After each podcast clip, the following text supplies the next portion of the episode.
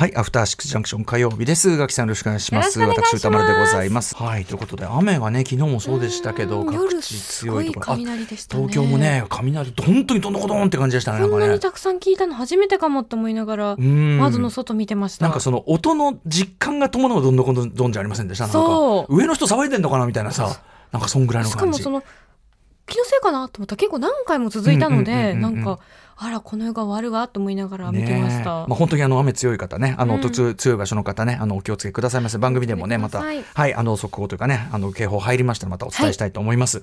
ということで、火曜宇垣さんでございます。改めてよろしくお願いします。いやもうちょっとあーダマルさん、ええええええ楽しかった。あ日曜日ね、はい。我々ライムスター、えーサンリオピューロランドにてライブをやらせていただきまして2年目でございますが、そこにあの曜日パートナーが本当にあの全員揃っていただいて。なんか何かのイベントに全員揃うっていうのうん。がおそらく初めてアトで、ロク映画祭でもね。そうなんです。なかなか。何かしらみんなねお仕事ね。特に多分風戸さんがお仕事のことが割と多いんですけどうんうんうんあのね。崎さんはね第一部の方に来ていただきましたけどで皆さんあののねあの4人は、えー、第二部に来ていただいたけどあの会えたんですね熊崎そう君とね。なんです、あの山本さんは多分ギリギリに来られたんですけど、うん。それ以外はちょっと早めに来てええ。遊ぼうかなって言ってたので、うんうん。ご挨拶できてもうねえお子たちが可愛い可愛い。もうあの3人連れてねあのあの親2人の子供3人しかも結構手かかる3人オペレートってやっぱなかなかなかなかななんていうのジャグリングぶりっていうの？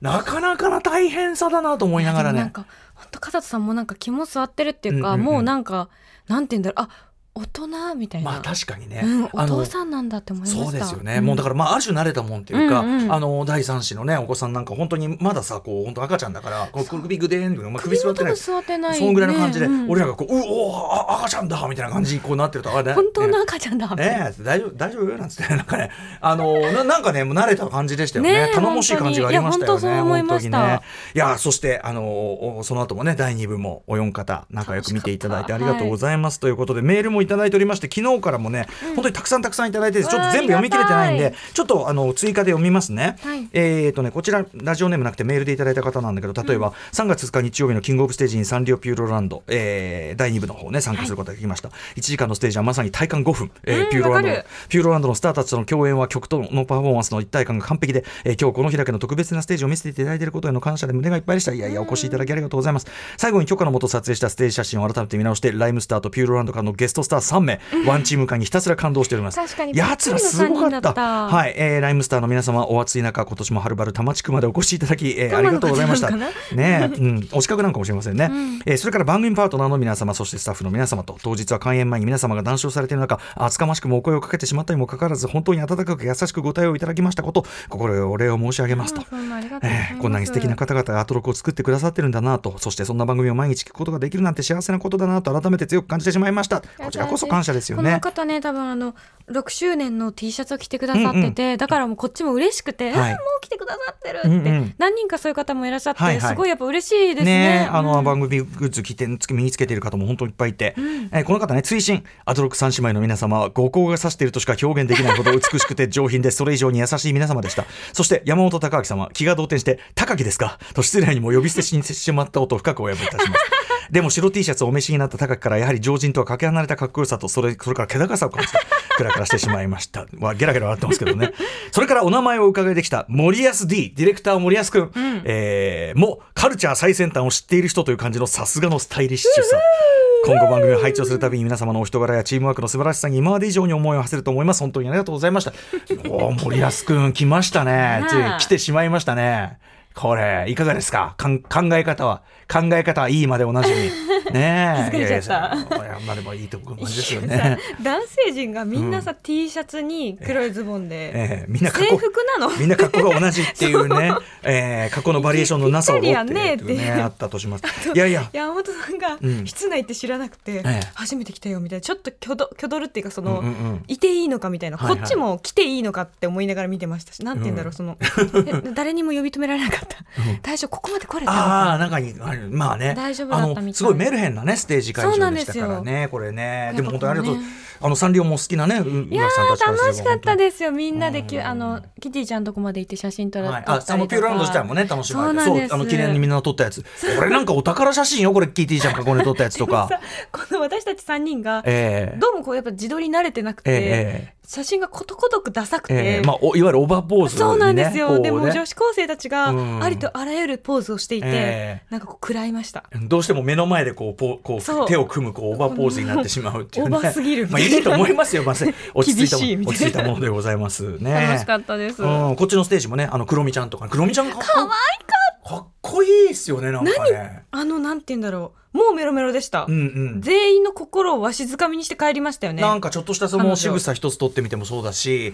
あの D さんの背中にペトッとくっついたりして、うん恐ろしい。ここうそうこういうことするっつって、もう。うん。グデさんはもう良いに思いますもう最グデさ高でしょんがあんなグデさんは最終兵器を隠しているなんて知らなかった。去年以上にねあの激しく動くところめちゃくちゃ撮ってましたね。去年は結構サビのたびに踊ってたんだけど多分あのいろいろ計算して、ね。最後の最後のサビでようやく踊り出すみたいな最高でした。撮ってたんでしょうね。そして今年もあの今年初登場といえばバツマルくんがね。パッとバツマルくんがあんなに動けるめちゃくちゃめちゃくちゃビシビシ動いてましたよねはい。最高でしたね。振り付けもちゃんとねちょっとなんて言うんでしょうあのスーツん。もすごい素敵でした、人気のスーツもねいわゆるずっとスーツという感じのね、私あの1回目も1部も2部もずっとあのこのスーツはねあのスパイク・リー監督のマルコム X のね序盤でマルコム X がね着ているスーツといえば分かるかな？みんなね？ええ。みたいな感じでこういろいろ。狭いよ。でもわかります。その通りのななちょっと、うん。なハーレムなのかそうなんですそうなんですかそういう感じの。ハーレムの50年代とかには流行ったあえてこう生地をすごく贅沢に使うというね、うんうん。ダブッとしたスーツの感じなんですよね。あのちびっ子たちもね勉強になったねそういうことがね。えそそれを帰りながらやっぱり、うん。やっぱ歌丸さんはすごいなみたいろいろいなもうちゃんとね講義をした方がいいみたいな歌丸博士がねヒップホップのやり方だよっつってねそうレコードからねこれねっつってねこれもううん E テレに行った方がいい E テレ E テレでずっと言いながら帰ってましたありがとうございます。E テレできるように。これレコードだね。これね、針の、針をプラスチックのね、このバンドの針がこすって音出すんだね。やってみようかね、595。うーん、乱暴だね。みたいなねい。やもううん。そうなんだって上で私たちも言ってましたし 大人たちも感心してました。ねえ楽しかっお越しいただたいてありがとうございました。ねまあ、ありがとうございあの非常に産業の方々からも本当にあの大好評いただいておりまして、えー必ずやまあ第三弾第四弾と続いていくんじゃないかと思いますししえーそしてもう今週にはもうツアーが始まるんですよ。あそうですよねもう全然違うんですよ。もうくっそ違うんですよ。もう内容。そうでしょうね、うんだからもうさっきおじさんたち「もう歌詞入るか!」っつって ギャもう D が逆切れしてましたからね。もう歌詞限界っつってみたいなね、えー、鋭意もう仕上げ中でございますので今週今週末には、えー、と川崎クラブチッタのですね、いわゆる公開ゲネプロというですね、まあゲネプロというのは投資リハなんですね本当はね、なんですけど我々ライムスターはもうそこから銭を取っていこうということでね、えーでもやっぱファンの我々のファンっていうのはやっぱり意地が悪いんでねそこから買うんですよその要するにあんまりできていないあの失敗が多かろうところそこをみやみやニヤニヤしながら見る。あとは僕らがそのいろいろあのこれは一応ゲネプロで試してみようみたいなのがいっぱい投入されるんで、はい。あのそれがやっぱ分かっているのかそこからその売れてしまうんで、まあ、こちらももう速乾してしまいましたけども、はい。えー今週末からまた新たにツアーを始めようと思いますのでよろしくお願いいたしますといったところでございます。ますあまだ番組を始めていませんでしたね。アフタ。ー？シックスジャンクション！さすがでございます。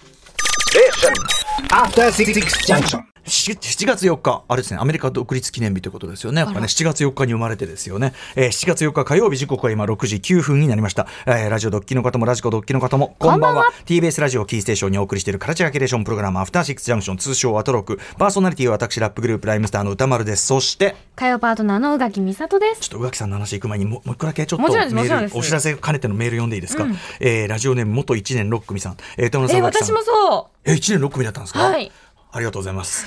えー、元1年6組さん、えー、歌丸さん、宇垣さん、こんばんは。えー、ライムスターのホームページで公開されたサブテキスト、もっと知りたい、オープンザウィンドウを読みました。そうなんです。あのー初回についている文庫とはまた違うオフィシャル解説を、はい、えー新たにアップされました。まさにもっと知りたいに答える約3万5千字、えー、CD の初回特典の文庫ブックレットは関係者との対談形式でしたが、こちらはライターの三宅翔一さんによるインタビュー形式なので、違った角度からアルバムの魅力を深掘りできる内容になっていると思います。ありがとうございます。まさにそれが狙い。えー冒頭のイントロダクションでは知りたかった曲順についてもも言及されていて嬉しかったです。どうやって曲順を決めたかという、うんうん。えー読んでいて印象に残ったことの一つはオープン・ザ・ウィンドウでの歌丸さんの上の苦しみのエピソードです。私の歌詞があの2番なんですけど、はい。あのしょ本当に賞味で1年かかってるんですよあの歌詞って、じゅたったの16小節なんですけど、えーこれだけの春巡を経ているからこそ強く刺さる曲になったのでしょうしならよかったですけどオープン・ザ・ウィンドウという言葉の重要さも改めて感じました。ライブで聞くのが本当に楽しみです、えーまたインタビューの最後の方で D さんがここからまたライムスターの新しい時代が始まるんじゃないかなという気がしているとおっしゃっています、えーこれからツアーというタイミングで恐縮ですがその次の動きに期待しています、えーしまうのも話なのですということで。はい、えーツアーも参加していただくということで元1年6組さんありがとうございます。あそうなんですよまずね。ねあのがっつりありますんで読み出があるのでなのであの初回版の文庫がねあの字がす小さくすぎて読めないよとか、えー、元くに読んだよという方もですね楽しめる内容になっているかと思います。ちなみに今週えっ、と明日明日またライムスター一つ大きなお知らせというかね。あのミュージックビデオですね。あのマイランウェイというレイちゃんと一緒にやってる曲の、えっと、今まではティザー映像だったんですけどついにフルバージョン公開されましてはい、えー我々がですね最後のサビのところでステップを全員で合わせているくだりがございますのでここは非常にでもなかなかかっこいい出来の本当にあのミュージックビデオになったんじゃないかと思ってそこを楽しみにしてください、あとはですね今週中の同じくどこかでですね、もう一個ライムスターから。えこれはなんて言うんですかねまあ一種の新風でしょうか一種の新風なんだこの含みのあるみんな、みんな待たせたなと。待たせて sorry。ね。ザ・グッバイ。待たせて sorry といった、まあ、もう何言ってるのか分からなくなってきましたけども、ずっと待たせていたあの件の発表がございますので、えーこちらも楽しみにしていただきたいと思います。まあ、今週中楽しみにしてください。はい、すいません、宇垣さん。宇垣さん、いろいろまたね、宇垣情報というかね、はい。あるじゃないですか。また、あるじゃないですかって あるんですよね。あるんですよね。あります。うん、美術今いろいろ美美術館みたいな顔しちゃった。うんあったりもするけどどどの話がいいこのメールでもねいろいろはい。いただいてるんだけど、あれなんだろう。ってどこ行っちゃったっけメール言ねったのは、あうん。の東京ステーションギャラリーでやっている甲斐野賞忠夫の全貌という。甲斐野賞忠夫さん。この方ですね、あのボッケー協定って本あるじゃないですか、はい。あの怖いしょ怖いやつ。そううん。めっちゃ怖いやつ、あのあの表紙でご存知の方がうん。多いんじゃないかなと思うんで結構すけど、おどろおどろなそうなんですよ。そのうん。すっごい美しいんですけど、うんうん。なんかあの目を離した瞬間にニヤって笑ってそうとかじゅわって何かが染み出してそうみたいな、あなんか呪いがかかってそうな。美しいんだけどすごく不穏で、うんうんうん。なんか怪しいみたいな絵うんうんうん。をすごく描いてらっしゃる方で、で、はい。あ見てみたいと思って見に行ったんですけど、うんうんうんあの絵もたくさんあってそれもどれもこれも大きいから、もううわーってうん。こう圧倒されたんですけど、はいそれ以上に途中から、はいうんうん。あのちょっと画業を中断して映画業界に転身なさって、はい。であの風俗交渉家としていろんなあの映画の衣装とか時代で言えばやっぱ大正とかになるのかな？そういうことだと思います。今日まちこさんとかかがたくさん出てらっしゃる、はいはい。あの映画を見てらっしゃって、でそれのこういう、えー、と衣装ありますって、その衣装の実物がいっぱいあって、それを見るのもすごく面白かったですし、はい。あとこの方は自分がそのこういうポーズが撮りたいみたいな時に歌舞伎がお好きな方だったみたいで、うんうん。あのまあいわゆるお山というか、はい。女性の格好をしてあのあ本当にその歌舞伎の,、はいうん。あの形のように女性の服装を着てメイクをして、うん。でこういう格好で撮り描きたいなみたいな感じで、ん。そのポーズしてる写真もすっごく残っててあそうご自身が？へそう。この方ご自身でその、うん。しかも普通にポーズを撮るだけじゃなくて衣装からこう入る感じ、であの描くからこそのこのたおやかさというか柔らかさというか、はい。はい。妖艶さなんだろうなっていうのをすごく感じて、そのなんていうんだろう。あなるほどね。自らおある種も女型女型としてやってみせそうですそうです、てるんですね。そのそこに多分すごくこう興味をそそられてお好きだったっていうのがすごい伝わってきて、はいだからかみたいなまたそのなんていうこのこうあえて演じる女型なならではこもるさこそうなんていうの情念っていうか。なんかと畳が閉めるようなみたいなありますよね。ちょちょっと過剰なそうなんです。のある種女型であるからこその過剰さぬっていうか。ぬとっとしたっていうかその湿り気を感じる、湿度を感じる色気みたいなのがこうええ絵からほとばしっていて、それをたくさん見られましたしそええ。の晩年の作品とかもやっぱその未完成なものも含めて、うん。なんかやっぱりなんて言うんだろうな。血で描いたっていうぐらいすごくこう何かがこうなんて言うんだろう,、うんうんうんうん。こう込められてそうな。それをやっぱ直接見られるのすごく楽しかったです。うんうんうん。実物ですもんね。それこそね。ちょっとヒヤッとした。ええまさにひんやり、はい。ひんやりひんやり美術ひんやり美術展。確かに。ねえ。牛間さん流に言うならば。引っ張ってる可能性がある。あのなんでホラーの話ばっかすんだみたいな言ってたけど まさにぴったりかもしれない。東京駅ステーションギャラギャラリーで開かれている、えはい、海野省忠夫の全貌展。こちらうん7月1日から8月27日まで一般1400円ということでした。あお目が高いですね、うん楽しかったですすっごく。はい、あとね宇垣さんが喜びそうなニュースと言いますと複数の方からメールをいただいておりますが、ラジオネームももんがさん、えー、歌丸さん宇垣さんこんばんは。どうもこんばんは。こんばんは昨日衝撃の解禁がありました、はい。なななんと宝塚歌劇団であの RRR がミュージカルになると。出た。えー男女のラブストーリー演目が多いイメージの宝塚が男性同士の友情物語を出演者が全員女性の宝塚でやるというのは面白いですしそもそもあの長い映画をどうやって、えー歌劇にまとめるのか想像もつきませんと、えービーム視点で描くとのことです。で、えー監督を招いて映画 RRR を取り上げていたアトロクさらにはミュージカル好きの宇垣さんに宇垣さんに、えーあとね宝塚好きでもありますからね、はい。こちらの発表についてぜひ率直な感想を伺いたいです。そうなんですよ。これもう昨日そのニュースが出た瞬間にその私の宝塚友達に連絡して、はい。私はもう宝塚に行こうと思うみた。いなあ東京で撮ることはもうもはや諦めている。もうチケットもう不可能だとこれは、いもうそっちそね。そちらに行くことに決めまして。たさって宝塚ファンかける RRR ファンよ。やばいとこれやばくない？もうなんかちょっと核融合。ちょっともうさ、うん。星組がさよくて、私すごい好きなんです、高速上昇からそれ。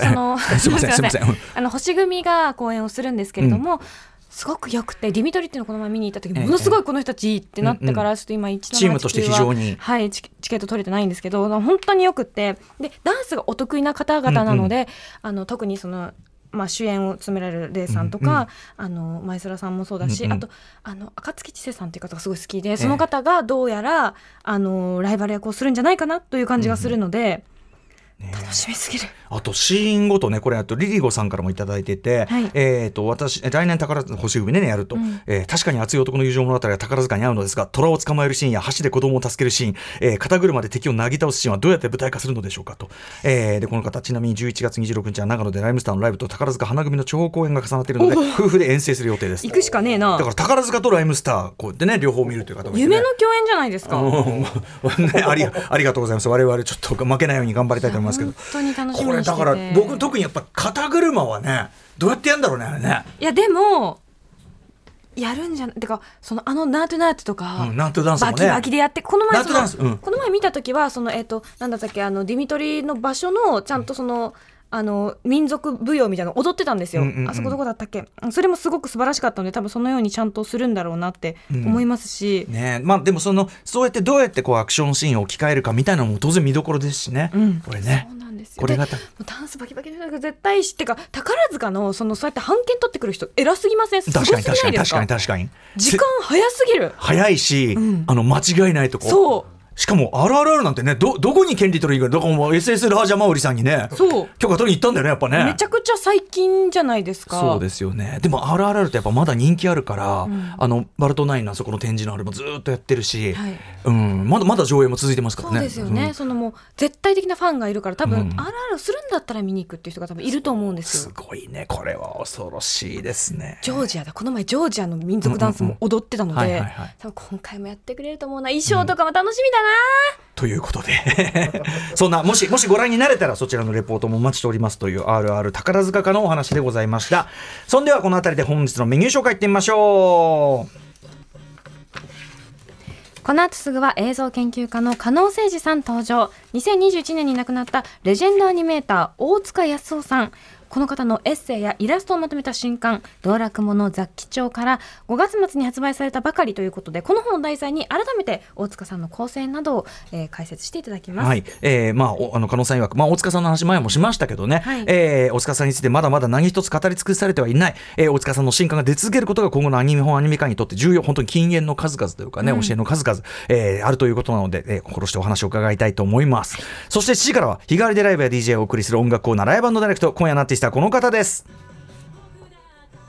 デビューシングル今お聞きの偽物勇者がサブスクで2700万再生を突破、えーそして YouTube では2300万再生を記録している話題の新世代シンガーソングライター703号室さんが、えー6月7日に発売されたファーストアルバムブレイクを引っ提げ番組初登場です。7時30分頃からは番組内番組様々な夢追い人にインタビューし将来や人生の夢を語ってもらう滋慶学園 COMグループ presents あなたの夢は何ですか？